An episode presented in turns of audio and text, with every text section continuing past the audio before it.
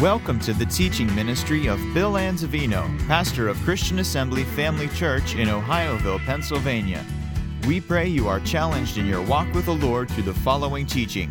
For more information about Christian Assembly Family Church or to subscribe to our free podcasts, please visit us on the web at cafamily.net. Praise God Almighty. We're talking about tonight the law of faith. The law of faith. One of my favorite subjects to preach on, it's been a while since I've really taught on this subject, although there is always a hint of faith in everything that we talk about, right? But this is specifically talking about something called the law of faith. So look Romans chapter 3, verse 27. The Apostle Paul speaking. Who taught Paul the gospel? Jesus did. So that's where he got all his information from. So if we think that he's smart, remember where he got his education from. And you're smart to listen to Jesus, I'll tell you right now. It says, Where is boasting then? It is excluded. By what law? Of works? Nay, but by the law of faith. Faith is a law. And we know that the Word of God teaches us there are spiritual laws just like there are natural laws in the world. There is the law of the Spirit of life in Christ Jesus that sets us free or liberates us from the law of sin and death.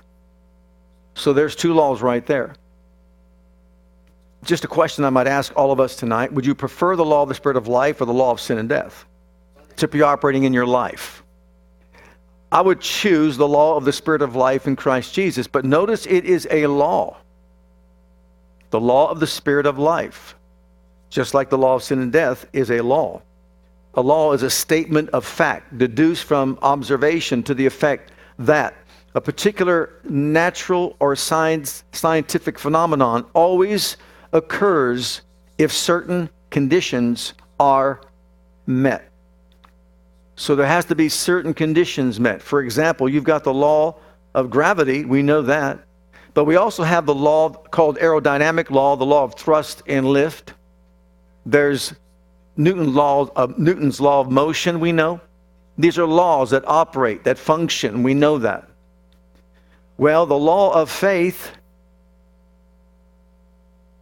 enables us to operate in the law of the Spirit of life that will, like the law of aerodynamics, lift us up above the law of sin and death so we can enjoy a higher quality of life.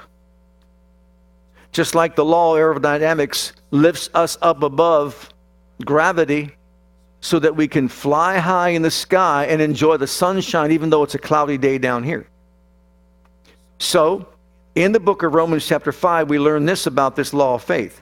This is what enables us to tap into and enter into or experience and access all the grace of God.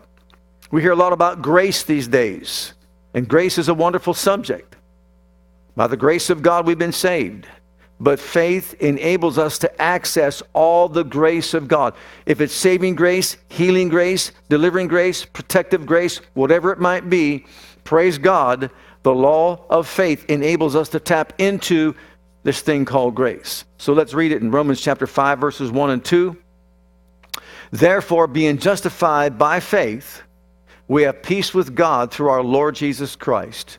What a place to be in peace with God. By whom, that's Christ, also now by faith into what? Into this grace wherein we stand. So, how do we access grace? By faith. And rejoice in hope of the glory of God. So, we see this law of faith is essential and important to us if we're going to access the grace of God. But remember this the grace of God is multifaceted. We're to be good stewards of the manifold grace of God, manifold grace of God. All these manifestations of the grace of God are available to each and every one of us, but we must tap into them by faith. The gospel, we are told in the book of Hebrews, chapter 4, doesn't benefit or profit anyone unless they mix faith with it. So even though we may know the gospel, understand the gospel, unless we mix faith with the gospel, then it doesn't benefit us, doesn't profit us. I remember a time in my life when I wasn't saved, even though I believed that Jesus was the Savior. Why? I didn't mix faith with it. I didn't understand how to mix faith with it. No one ever taught me how to mix faith with it. There have been those that would say, and I would say it myself, I hope to go to heaven someday. I hope to get to heaven someday. How many of you know hoping to get to heaven someday will never save you? Oh, I hoped I would get to heaven, hoped I would get to heaven, but that didn't save me. When someone came along and said, You must be born again, you must accept Christ, you can't get to heaven on your own, on your own works. It's not possible. You can't be good enough, you can't go to church enough, you can't give enough, you can't do anything enough to open up heaven's doors to you. You've got to believe in the finished work of Jesus Christ and activate what he did for you by faith. And that's when I realized it's not about me, it's about him. It's about what he did for me. Praise God. And so, because I made a decision to accept Christ as my Savior by faith, I accessed the saving grace of God. And I got born again. I've not been the same person ever since. I've been changed from the inside out a new heart, a new spirit, a new life, all because of the grace of God I access how? By faith. And faith is a law. It's a law that works, just like these natural laws work. How many of you know that gravity works for everyone? You don't see people walking around floating around above the law of gravity, do you? No. But when that law is interrupted, when you're in outer space, what happens? People float. So you see, there's a natural law, called the law of gravity. When certain conditions are met, it's in operation. Aerodynamic law is the same thing. When certain conditions are met, it's in operation, which takes us up above the law of gravity. But when they're suspended, something else happens. Why am I saying this? Because faith enables us to tap into the dimension of God. In the book of uh, Kings, look at 2 Kings chapter 6, 5, and 6. Look what it says here. But as one was felling a beam, the axe head fell into the water. And as he, he, cried and said, Alas, master, for it was borrowed. And the man of God said, Where fell it? And he showed him the place, and he cut down a stick and cast it in thither, and the iron did swim. How many of you know that iron doesn't swim?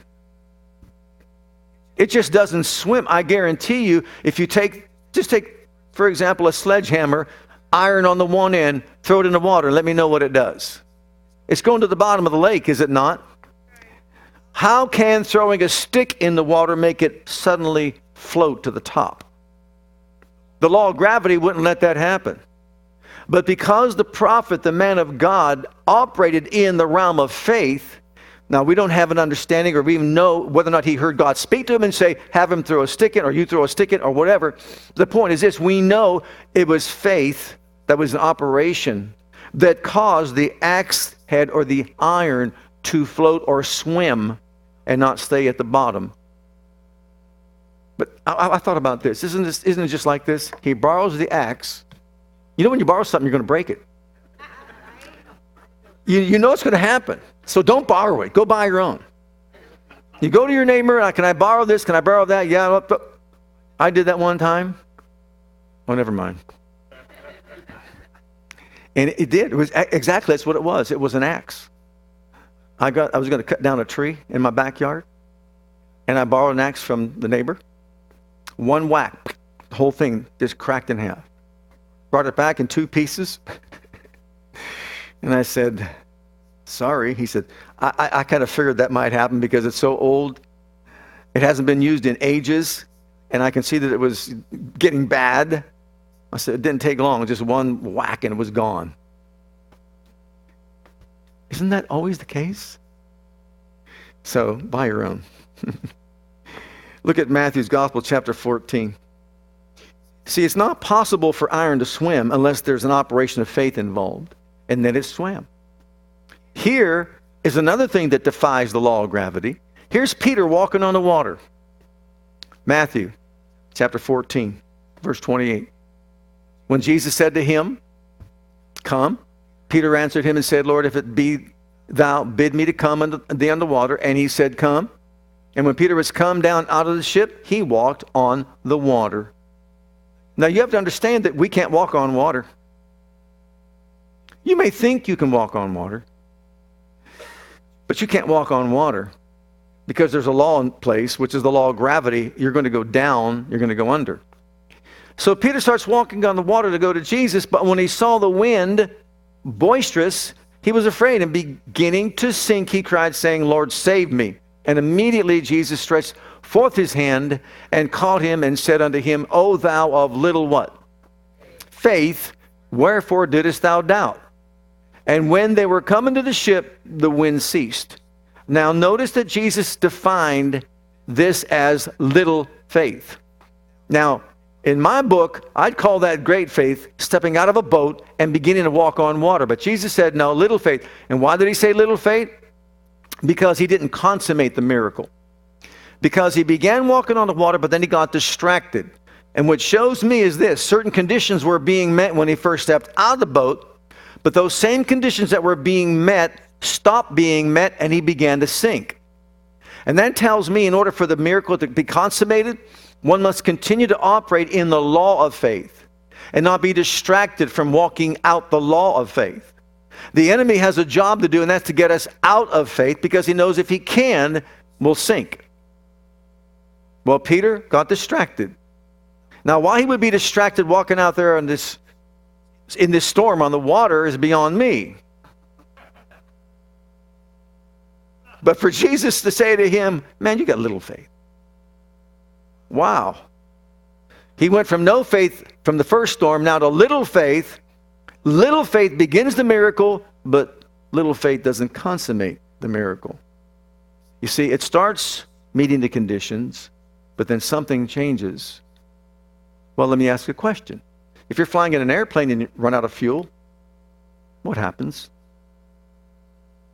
You don't want to be on that plane, but I'm saying what happens. You stopped meeting the conditions of thrust and lift. And as a result, the plane that was rising up above the law of gravity all of a sudden begins to come down. That's why sometimes I get puzzled when people say, well, it had nothing to do with his faith. Really? Really? Well, then it has nothing to do with the fuel. No, the conditions weren't being met to continue operating in aerodynamic laws. The conditions stopped being met that enabled him to walk on water. And I believe that of all the miracles that took place in the, here in the Bible that Jesus did in his ministry, which the world couldn't contain the books, that was put in there to let us know you got to stay in faith to get the end result. Because if you don't stay in faith and that law of faith is interrupted, you can begin to sink. Now, of course, when we begin to sink, there's someone you can cry out to. Anybody have an idea who it is? Buddha, right? Confucius, right? Moon, right? Krishna, right? No, who is it? What's his name? We call out to Jesus, amen, and he's there to save us, and we thank God for that. But he does expect us to grow in our faith and develop our faith so that the next time we be, begin walking on the water, we can consummate the miracle. We can get back to where we need to be. Well, the law of faith is a wonderful thing. That particular testimony reveals to us the fact that we've got to stay in faith and not get out of it. Because if you abort it, you're going under. In Mark 11 23, we have a revelation given to us by one of the greatest teachers who ever lived. Actually, he walked on this earth like no one walked. He spoke as no one spoke. He taught as no one taught. He did as no one did. Actually, he was spoken of as one who spoke with authority, as if he really knew what he was talking about. Anybody here think that Jesus knows what he's talking about? I think he does. And sometimes I just really like to talk to people that when we read this verse of scripture, well, it doesn't really mean that. It doesn't really mean that. Wait a minute. Who taught this verse of scripture? Do you think he is effective in communicating what he wants to communicate to people? Okay, let's read the verse and then we'll expound. For verily I say unto apostles, prophets, evangelists, pastors, teachers. No, verily I say unto whom? You. That whosoever, are you a whosoever tonight? Whosoever shall say to this mountain, Be thou removed, and be thou cast into the sea, and shall not doubt in his heart, but shall believe that those things which he saith shall come to pass, he shall have whatever he saith. This is a revelation of the law of faith. This is how faith works. These are the conditions that must be met to operate in the law of faith so that we can continue operating in a higher spiritual law than the law of sin and death. It's up to us to learn it and to meet the conditions to operate in it so we can experience the quality of life that God has for us. But there's no one better to teach the law than Jesus. So look in Matthew's Gospel chapter 11 or Mark's Gospel chapter 11 now and look at verses 12 through 14 because he also models it for us. This is called the law of faith. And remember, this isn't just saving faith. We thank God we've been saved by grace through faith. But faith taps into all the graces of God. All that God has provided for us through Christ can be tapped into through the law of faith. And on the morrow, when they were come from Bethany, he was hungry. And seeing a fig tree afar off having leaves, he came if haply he might find anything thereon. And when he came to it, he found nothing but leaves, for the time of figs was not yet.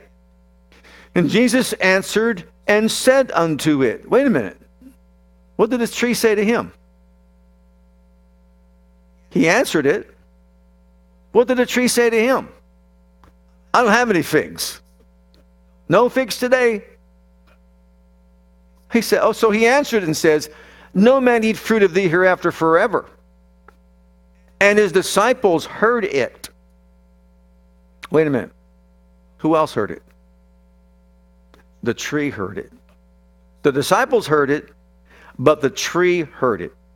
And when the tree heard the words of Jesus, the tree obeyed the words of Jesus. Did you know you can speak to an inanimate object?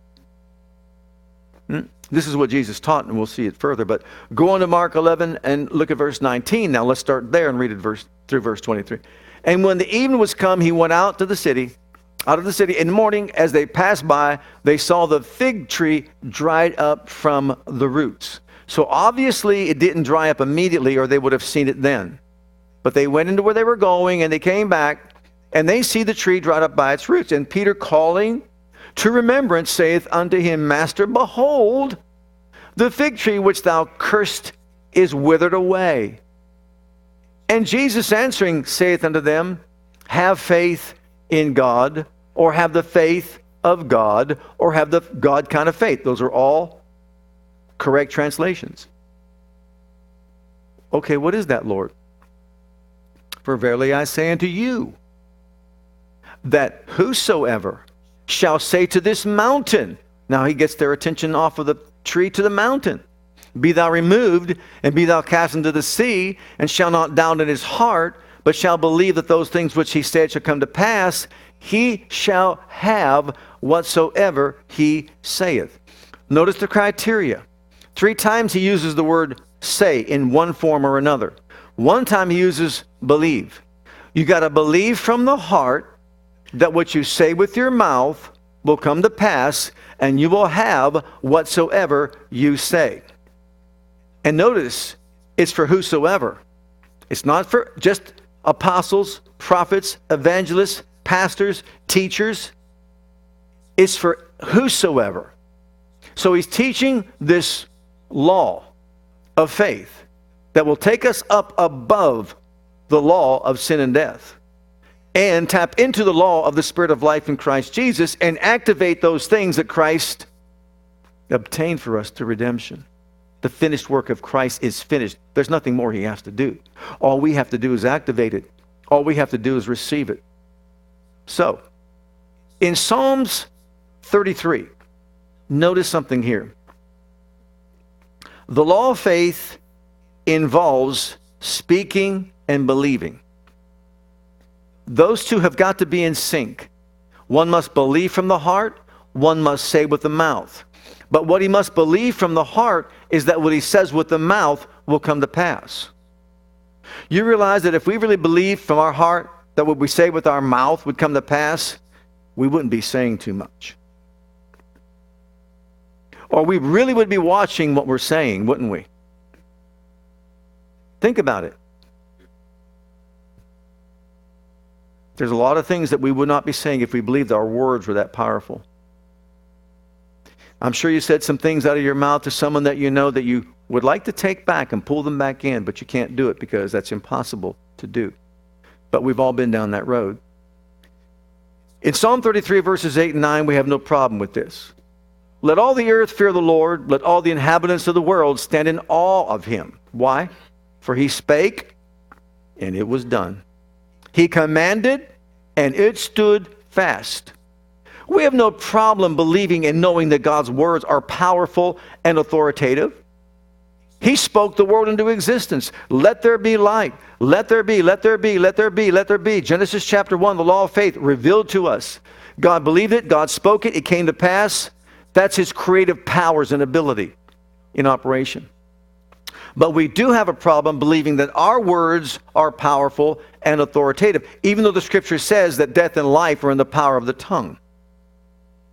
So, to understand the law of faith is to understand a need to develop the heart. To come into close fellowship with God, to glean light from Him, to have a clear cut understanding of His Word, His will, His ways, His desires for certain things that we we want accomplished in life or He wants to accomplish and, and what He purposes for our lives. But it's up to us to believe it from the heart, and it's up to us to express this with our mouth. That's how faith works. That's how faith operates. Matter of fact, that's what Jesus taught about faith. He taught his disciples, first of all, when they had no faith, it was because they didn't believe that God cared about them and that they were going to die in the first storm. Second storm, Peter walks on the water and Jesus says, You've got little faith. So they graduate from no faith to little faith. And then we hear of great faith.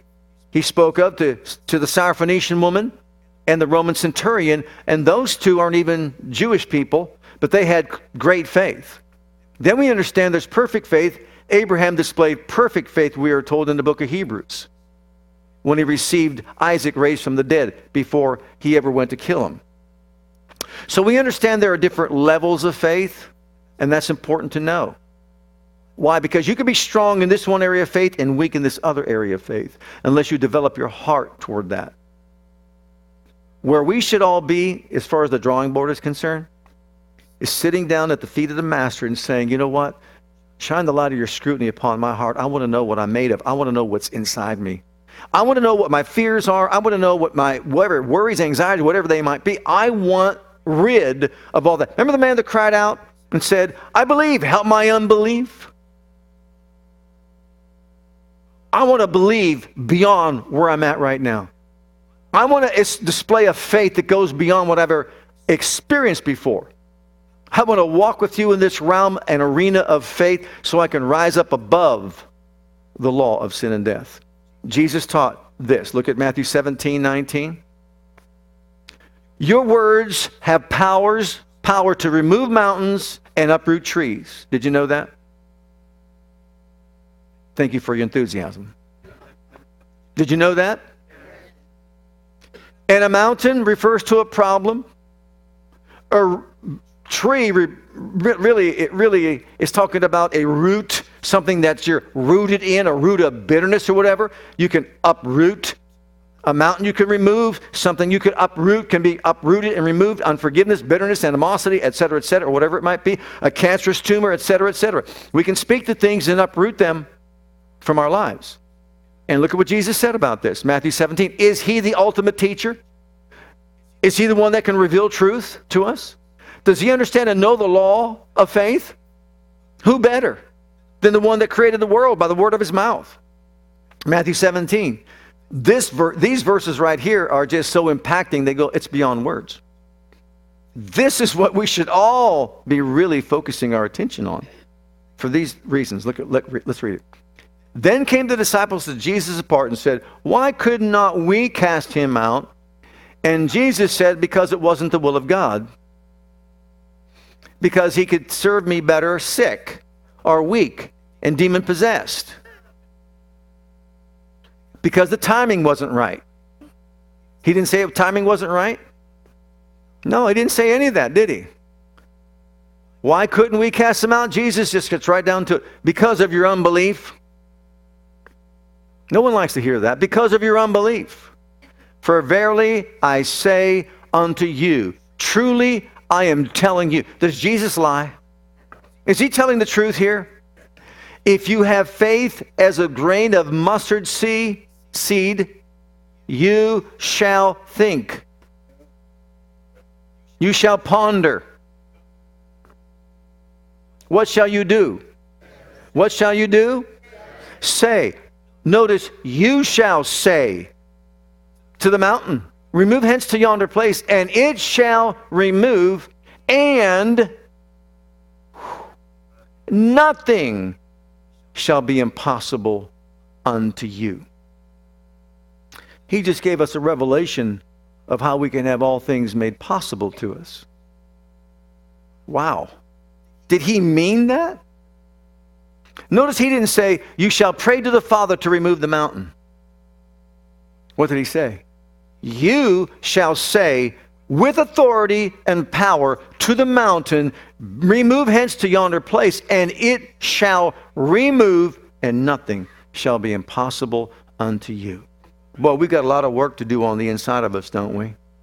Why? Because we've got to believe from our heart that our words are that powerful. We got to believe from our heart that we can move mountains with our words. And again, words that are authoritative, words that are powerful. Remember the centurion who said to Jesus, You don't have to come under my roof. You don't have to come to my house. Speak the word only, and what? It'll be done. My servant will be healed. And Jesus said, Great is your faith. I've not found so great faith in all of Israel, and it was based on the man understood authority. And when someone in authority speaks a word, it will come to pass. It has to come to pass because there's a law involved in it. And he understood that, and he knew that. He said, I got soldiers under me. I tell this one to go, and he goes. This one come, and he comes, and this one do that, and he does it. It's that simple. It has to happen. So you have words that are full of power and authority, containers of death and life. You say, why death? Because you know, you got to speak death sometimes. You speak to a cancerous tumor and say, die. Die in the name of Jesus. A growth of any sort, die in the name of Jesus. Jesus never said, pray to the Father and ask him to cast out a devil. He said, You cast out devils in my name. You cast them out. You speak to them with authority and command that they stop in their maneuvers. Cast them out. Release them of their assignments. Look at Matthew 21 and 21. This is Jesus. If you had faith, you would what? Say. Jesus answered and said unto them, Verily I say unto you, if you have faith and doubt not, now he's dealing with the heart, you shall not only do this which is done to the fig tree, but also if you shall what? If you shall what? Say unto this mountain. Notice the key factors here. You can't doubt in your heart, and you've got to say it with your mouth.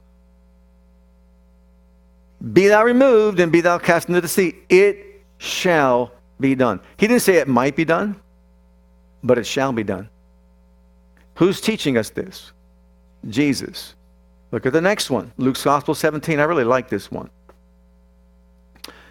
When Peter asked, How many times should we forgive? Seven times, Lord? He said, No, seven times 70. And the apostle said unto the Lord, You better increase our faith. You know, because it's, it's not easy for us to forgive people. So increase our faith. And he says, the Lord said, if you had faith as a grain of mustard seed, you might what? Is he being redundant? Or is he driving home a point?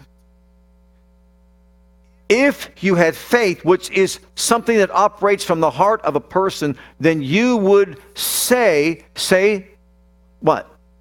To the sycamine tree. And he chooses to use, a, to use sycamine tree because its branches spread out and go down. Their roots, they're rooted.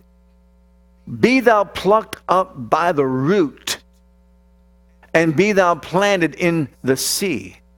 And I love this last part. And it should obey you. a tree? Does he know what he's talking about? Is Jesus clear in his thinking? Does he understand the law of faith? What is he saying to us? You have power in your words and authority in your words so that you can use your words to your benefit, but you have to uh, have an understanding of faith in the heart and don't doubt that what you're saying will come to pass. It will come to pass. A tree will obey you.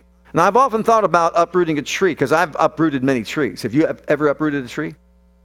How about the guy that always tries to back up his truck or his car, put a chain or a rope around his bumper, and his bumper falls off?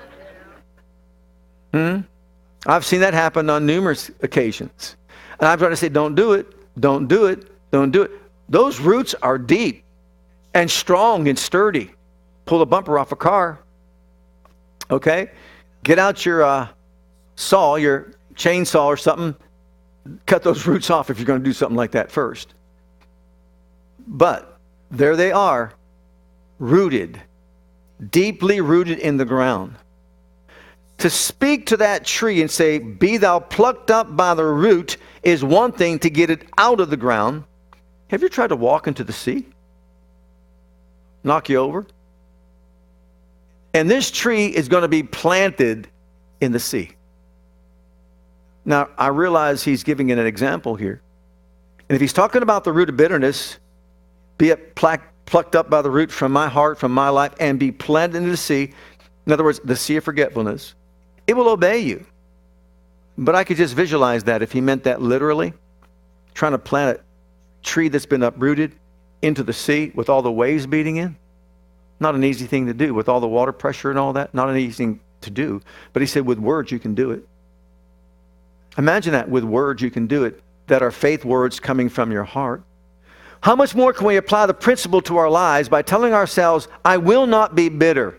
Bitterness be uprooted, be planted in the sea of forgetfulness. I am not going to use animosity, bitterness, unforgiveness in my heart so the devil can destroy my life. I refuse to do it. And you know what?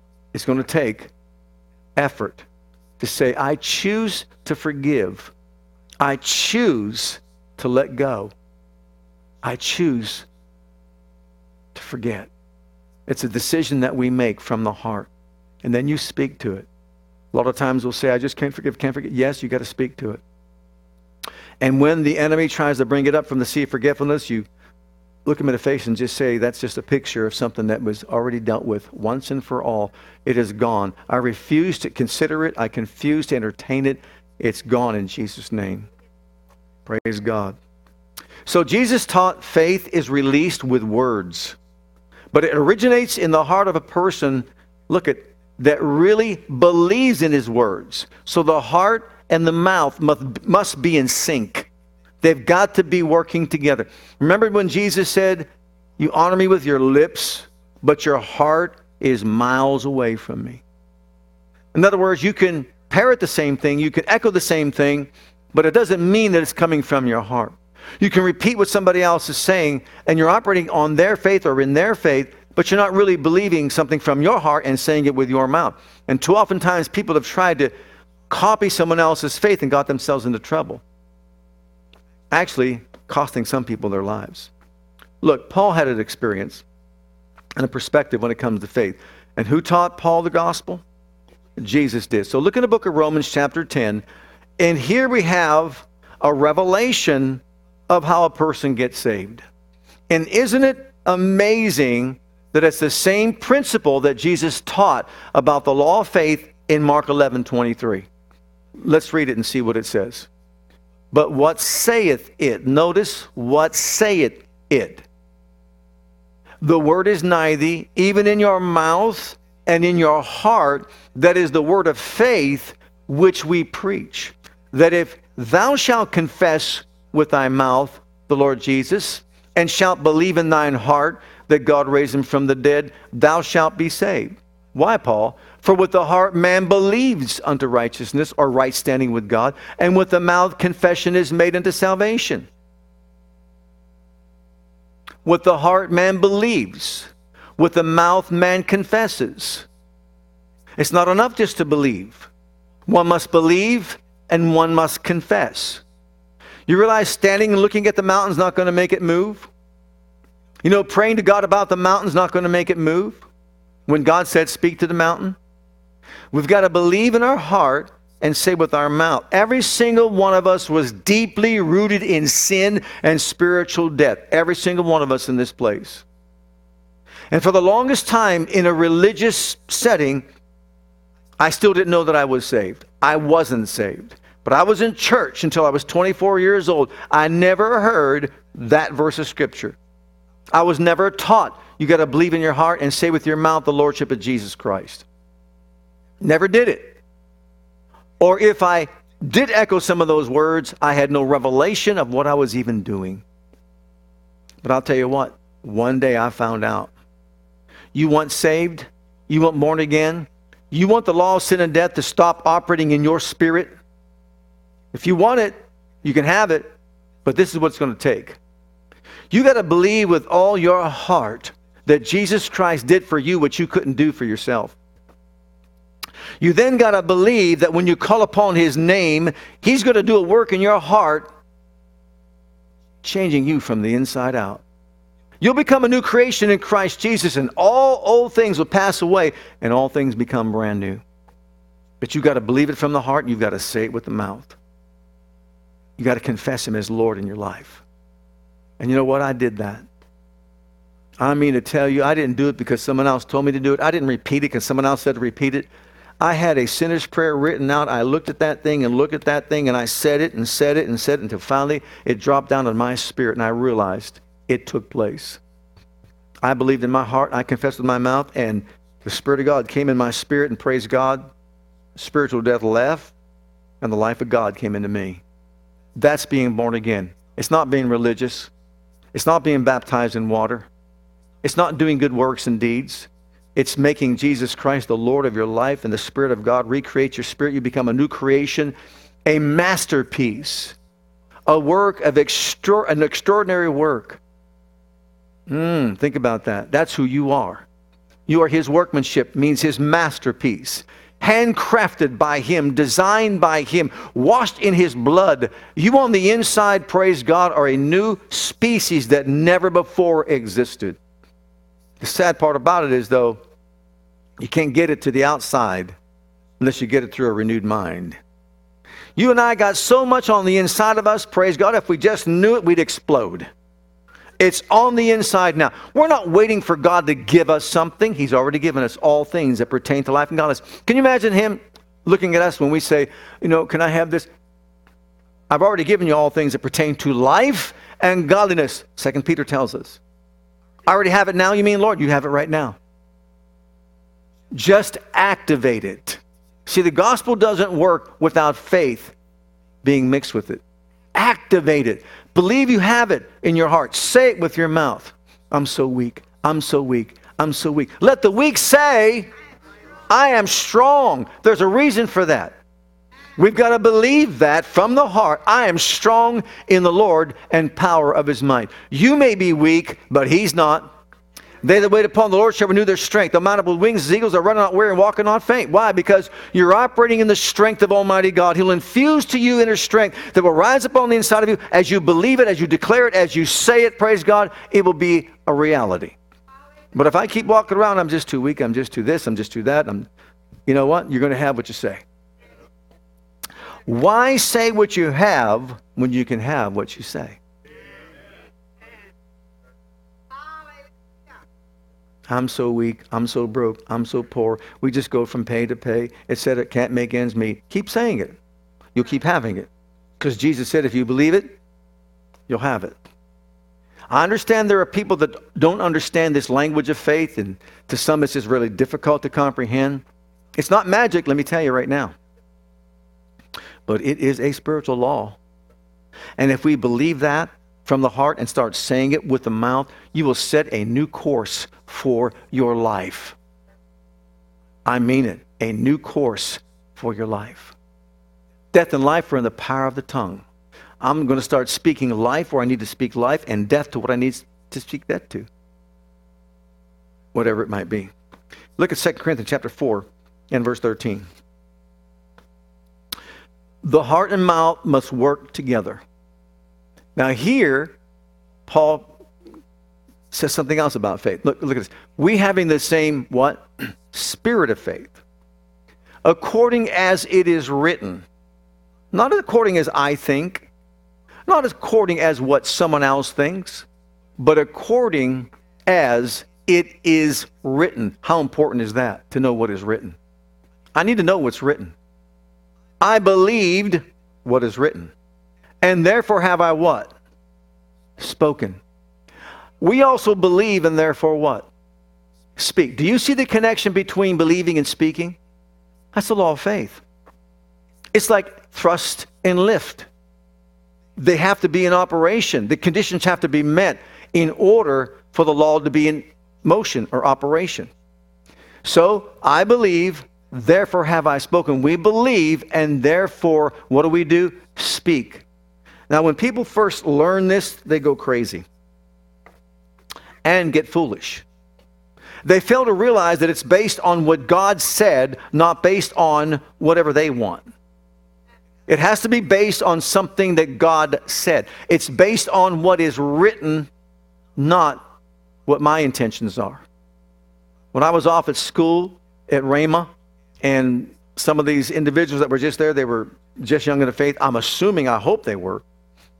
You know, you go to the restroom after a class and you hear these people talking, and they say, I wish I knew this long time ago. I'd quit my job and just live by faith. I would say money's coming into my possession, money's going to pay my bills, money's going to do this, money's going to do How many of you know that your landlord doesn't want to see your faith? He wants to see something green coming out of your hand or a check, right? And they actually believed that. But you know what? The Bible says if you don't work, you shouldn't what? You don't eat. You don't violate the laws of God, the Word of God, and just say, I'm going to do what I want to do. And people would just go around confessing this and confessing that, basically going crazy over it. And the bad name Rhema got from it is unthinkable. Many of those students did not pay their rent bills, their grocery bills, and they skipped town. They went back home wherever they came from and left all the people hanging. And of course, who gets called? The school does. They knew they were Rhema students. They were using their faith, but never paid their bills. That's not how it works. We got to believe what the Bible teaches and what it says. We put it in our heart, we put it in our mouth, and you know what? We keep on speaking it until it becomes a reality to us. You're not borrowing somebody else's faith. You're developing your own faith by finding out what the Word says and acting on it. Now, it's believing what we believe, not what someone else believes. Now, Jesus believed in his words. Look at this as an example. Look at Mark's Gospel, chapter 4, verse 39. And he rose and rebuked the wind and said to the sea. No wonder someone said either he is the Son of God or he's a lunatic or a liar. Is he on something? He speaks to trees. He talks about speaking to mountains. Now he speaks to the sea and even the wind. And what does he do? He said to the sea, Peace, be still. And the wind ceased. And there was a great calm. And he said unto them, Why are you so fearful? How is it that you have what? See, this is the first time. You have no faith. What does that imply? That have no faith. They could have done it. According to him, how is it that you have no faith? And they feared exceedingly and said one to another, What manner of man is this that even the wind and the sea obey him? Wow. What a challenge to all of us. The wind obeys, the sea obeys. Okay, that's one thing. But look at the next. Mark 5, verse 8. For he said unto him, he's speaking to the unclean spirit, Come out of the man, thou unclean spirit. He didn't just look at him, he didn't just say, I'm Jesus. He spoke to the spirit and gave a command. And he said, Come out of the man, thou unclean spirit. He believed in his words. And as a result, this is the man of Gadara. He had all these demons bound up with chains, broke the chains, naked running through the wilderness. Nobody could contain him, control him, or anything of that nature. But when he saw Jesus, that demon could not keep that man from coming to Jesus. And when Jesus saw him in the condition that he was, he spoke a command. And when he gave that command, that demon obeyed and came out. You know what prayer does? Positions us to use our faith authoritatively. Remember, he told his disciples, this doesn't come out by, by fasting and prayer. He's talking about get the doubt out of you through fasting and prayer and then speak to that thing and it will obey you. In other words, condition yourself, position yourself. Too often, I think we think that it's all left up to God. But there are certain things He's left up to us to do in His name. To transact business for Him in His name is what we're all called to do. That's what an ambassador does. You're a representative of the highest order, and you and I are here to transact business for the Lord upon the earth. He said, In my name, cast out demons. He didn't say, Ask the Father to cast them out. In my name, speak with new tongues. In my name, take up serpents. If you drink anything, it will not harm you in any way.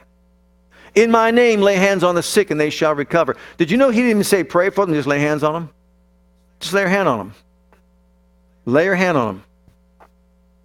I remember the hunters and how she said one time she was walking, I think she went to arrest him or something. Someone's in a wheelchair. She went and just laid her hand on the person and left. I guess the woman just jumped out of the wheelchair, got healed without saying anything. It can happen that way as well. You say, well, how did it happen without saying? I believe she probably said all the time, when I lay hands on the sick, they recover. When I lay hands on the sick. See, there's always a saying to it. When I lay hands on the sick, they recover. Look at the next one. How about this? We all should want this. John 11. Look what it says. 41. And he stood over her and rebuked the fever, and it left. And immediately she arose and ministered unto them. This is Peter's mother-in-law. Luke's Gospel 439. This is Peter's mother-in-law. Think about it. If Jesus would heal someone's mother-in-law, he'll heal anybody. Right? That's what I heard anyhow. The fever. Fevers have ears. Fevers have ears. He re- the word rebuke here is a sharp word, a powerful word with disdain. I mean, he was so opposed to it, to sickness and disease, he was vehemently against it and he rebuked it. Look at John's Gospel, chapter uh, 11. Then they took away the stone from the place, this is Lazarus, where the dead was laid. And Jesus lifted up his eyes and said, Father, I thank thee that thou hast heard me, and I knew that thou hearest me always. But because of the people which stand by, I said it, that they may believe that thou hast sent me. What did he hear him say? This sickness is not unto death, but for the glory of God, that the Son of God may be glorified thereby. Well, he died and he was dead for four days. But he said this not to death. He so believed in his words that when he said to his father, I thank you that you heard me way back four days ago when I said, This is not unto death, that death itself will not be greater than the words I spoke to you back then, four days ago. You talk about belief in your words and their power and authority. Look at the next two. It's wonderful to know that the Lord hears what we say, right? Okay, look at this. And when he had thus spoken, he cried with a loud voice. I often thought about that. Why was he getting loud now? I guess if he just died, he was just dead maybe for an hour or two, he'd have been soft and quiet. But four days later, when the body's beginning to decay, he had to shout a little bit. He cried with a loud voice, Lazarus, come forth. And he that was dead came forth, bound hand and foot with grave clothes. What is that telling us? He believed his words were more powerful than death itself and even decay in a human body. Come forth. It's almost as if his focus can not be obviously on the dead man's body that's decaying. They said by the time by this time he stinketh or he's decaying. What's that got to do with it? What's that got to do with it? To him, it meant nothing. His words were more authoritative than death itself. His words were more powerful than death itself. He said, Father, I thank you that you heard me when I said, This sickness is not unto death, but for the glory of God, that the Son of God may be glorified thereby. And I know you hear me always. What a wonderful statement. But for them, I said it. And what happened? He's brought out of the grave. Wow. And his face was, he was bound, of course, with the grave clothes, and was, his disciples were told, Let him go. They said, Loose him. He says, Let him go. But Jesus is dis- demonstrating to us how faith works. You've got to believe it in the heart, and you've got to say it with the mouth. And you've got to believe from your heart that what you say with your mouth has authority and power. And that's really developing the life of faith. It's what we believe, it's what we say. We believe, therefore we speak. And we're not going to get to this, it's getting late, but what we're to believe is in the finished work of Jesus Christ. You know, all the time I hear people prophesying over, over and over and over and over, it's going to happen, it's going to happen, something's going to happen, something big. This year, something big, something's going to, going to, going to, going to, going to. Let me tell you something. 2,000 years ago, something great happened. 2,000 years ago, Jesus paid our ransom. 2,000 years ago, he was raised from the dead, took his blood to the high court of heaven, and bought and paid for our salvation. And included in that is everything we need that pertains to life and godliness, and it's been given to us already. We have it right now. If we keep on waiting for something to happen, it'll never happen. If we say, I got it now, it's changing right here. It's changing right now. I believe I'm walking in the glory of God. I believe I'm walking in the fullness of my redemption. I believe my body's healed by the stripes of Jesus. I believe the spirit that raised Jesus from the dead is quickening my mortal body, making it whole. I believe I am more than a conqueror through him that loves me right now. I'm a world overcomer by my faith. He made me a world overcomer. I declare it, I decree it. I believe it, I have it. Thank you, Father, for revival is in me now. Hallelujah. Let's all stand together before the Lord.